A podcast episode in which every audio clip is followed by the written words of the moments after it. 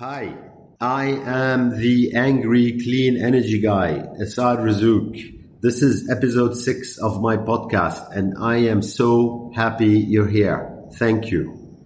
This week, you will hear rants about China's Belt and Road Initiative, about fund managers, about oil companies, and about cyclones.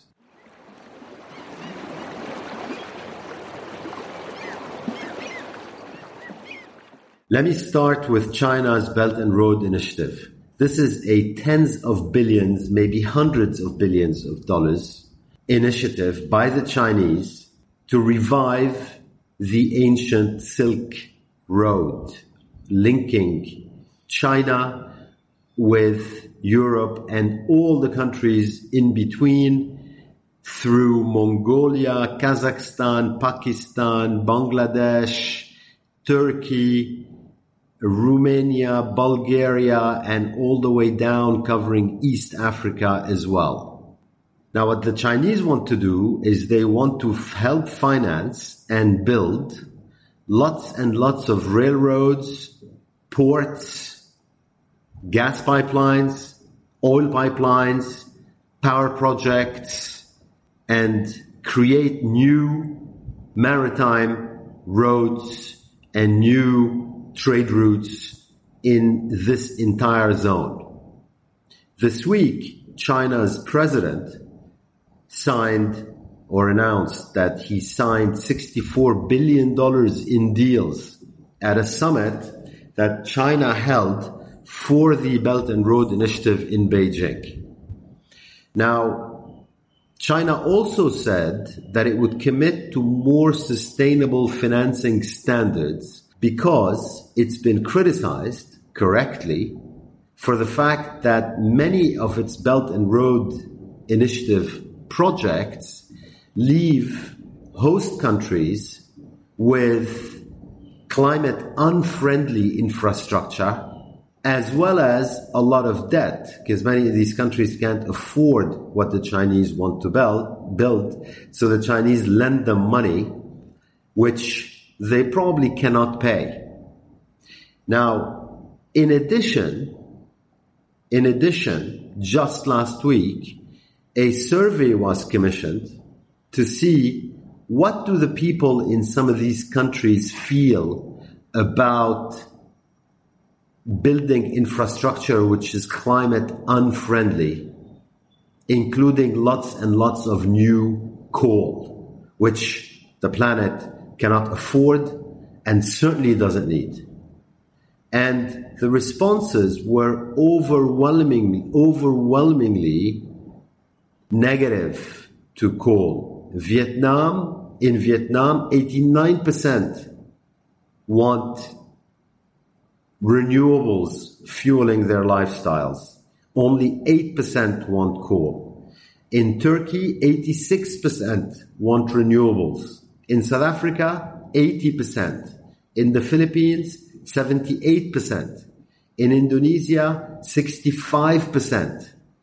And in Pakistan, 61%. So that's anywhere from 60 to 90% of the population rejecting coal, rejecting climate unfriendly infrastructure and backing lifestyles fueled by renewable energy. I really wonder, is anybody listening?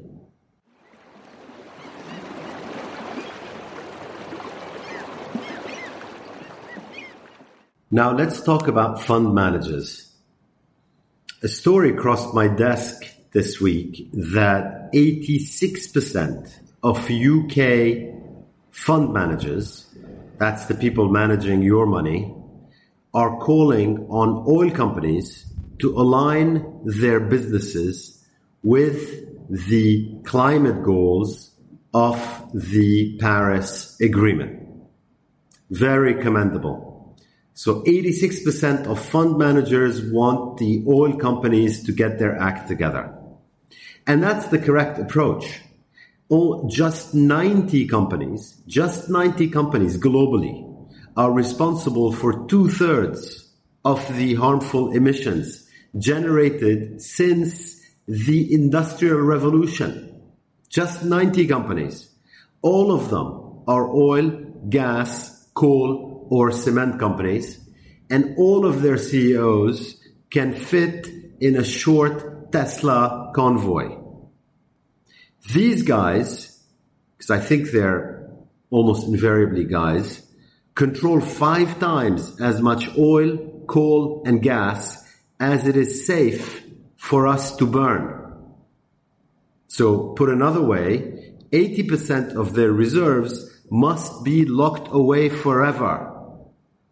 And this tiny number of global companies lobbying to prevent government action on climate change and spreading narratives that try to brainwash us into feeling guilty for our actions, this tiny number of companies, just 90, 90, are at the heart of our current carbon intensive model destroying the planet. And they know exactly what to do. The oil companies, they know what to do. They need to shrink to one third of their current size and they need to become petrochemical companies rather than fuels companies. And doing that would be 100% consistent with protecting their shareholders, with doing what they're good at, and with not dumping greenhouse gases into the atmosphere as if it was a public toilet. Now, so the fund managers are correct to call on oil companies to align their businesses with the Paris climate goals. Except there are two problems with that. The first problem is the very same fund managers, if you look at the very same fund managers making these pronouncements, 46% have zero policy to align their own investments with the Paris climate goals, and only 21% have a policy to align their funds with the Paris climate goals. That makes me so angry. I mean, calling on oil companies to do stuff is the same thing as doing absolutely nothing. And you know what? I think the fund managers know that. They should stop issuing grandiose statements and instead invest themselves in a way consistent with the Paris Agreement. They already know that fighting climate change means oil companies should be a third of their size. So why isn't the market capitalization of the oil and gas industry going that route? Why?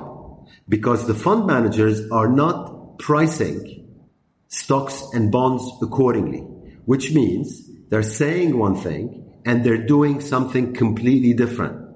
They are passing the buck and they are trying to look good. Enough of that, fund managers. Invest while taking into account climate risks. You know it's there. You know it's going to hit your portfolio and you know you're going to lose your savers money if you continue down the route that you've chosen to be on at the moment. Thank you.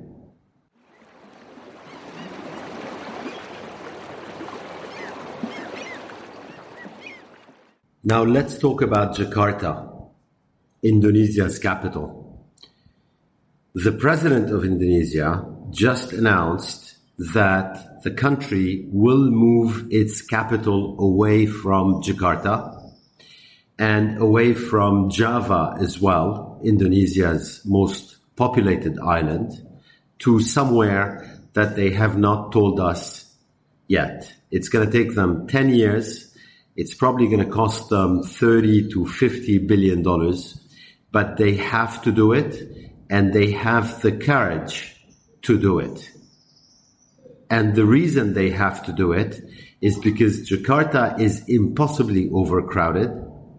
It's also drained its aquifers, so it's running very low on clean water and it's sinking 40% of the city is already below sea level and very vulnerable to floods.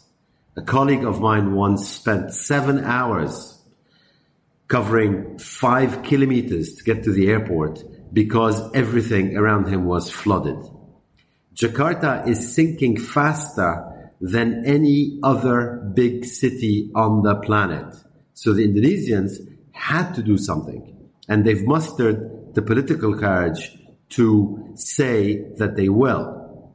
Now, let's not also forget that climate change exacerbates these kinds of problems. So sea level rise, which is ongoing, is likely to just make it worse. Floods will also become worse, etc. And that brings me straight back to Mozambique. Tragedies like what's unfolding in Africa because of Cyclone Kenneth and before it, just six weeks ago, Cyclone Idai make me really angry. Cyclone Kenneth, the one that hit Mozambique just a few days ago, is the first cyclone with hurricane strength to strike this far north in Southeast Africa. And it shows again how climate change always hits the poorest hardest. Always. It's always the poorest that seem to pay in the largest numbers and with the largest amount of suffering.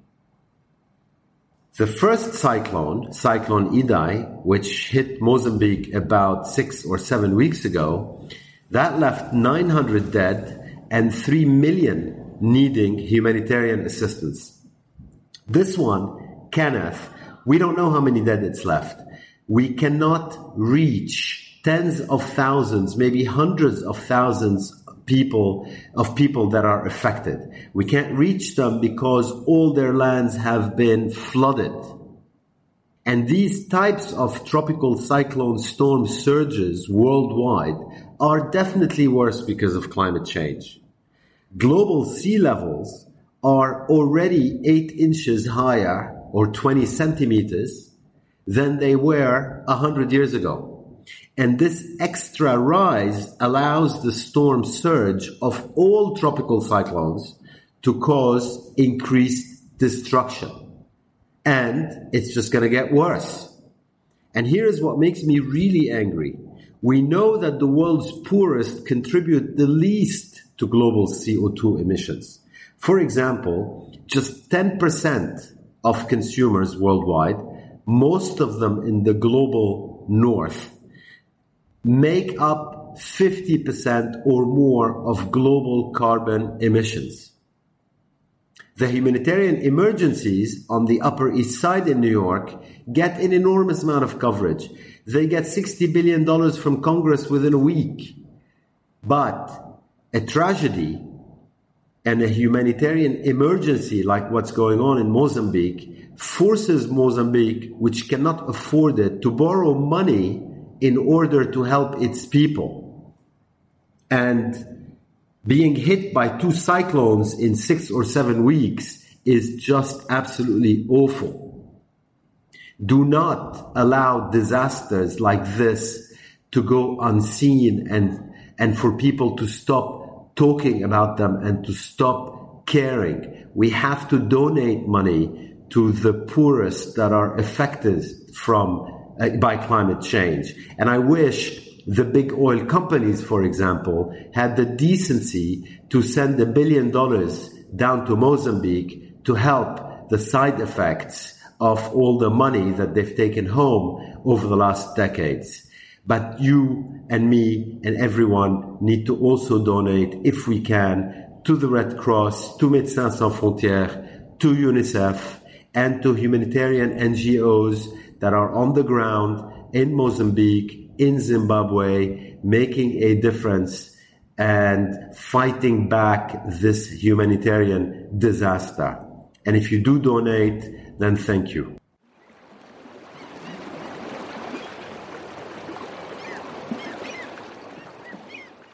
Thank you so much for listening to me, the angry clean energy guy, this far. My loser this week is the country of Ghana in Africa. Ghana doesn't even feature in the top 10 countries destroying rainforests in 2018. I'm going to give you the list in a moment. But it's number one in the world in the acceleration of deforestation. Ghana is destroying rainforests now faster than anybody else with its rate of deforestation up 60% in 2018 from 2017. Now, as I said, it doesn't even feature in the top 10 countries destroying rainforests. Number one, of course, is Brazil with almost four times the next country, which is the Democratic Republic of Congo, followed by Indonesia, Colombia, Bolivia, Malaysia, Peru, Madagascar, Papua New Guinea, and Cameroon. My winner this week is Indian lawyer and environmentalist Afroz Shah. Afroz is amazing. Three years ago this week, he started the world's biggest cleanup. He targeted Mumbai's Versova beach, which was absolutely covered with plastic. And by the time he was finished three, three years later, he had been joined by 100,000 volunteers that he had trained. He had picked up more than 20 million trucks worth of plastic and turtles started to hatch again on Mumbai's Versova beach for the first time in 20 years. Talking about climate change is fantastic, but acting is far more important and every one of us can make a difference. I love this quote from Afroz Shah. He said, I feel I owe it to my planet to give, give, give and not take, take, take. So be the change. Ecological and climate catastrophe means among much other suffering, the eraser of our past and our future. Thank you for listening and don't hesitate to send my way any questions you have about clean energy, climate change, or renewables. Now, stuff in the green space that makes you angry is also always very welcome. Have a great week.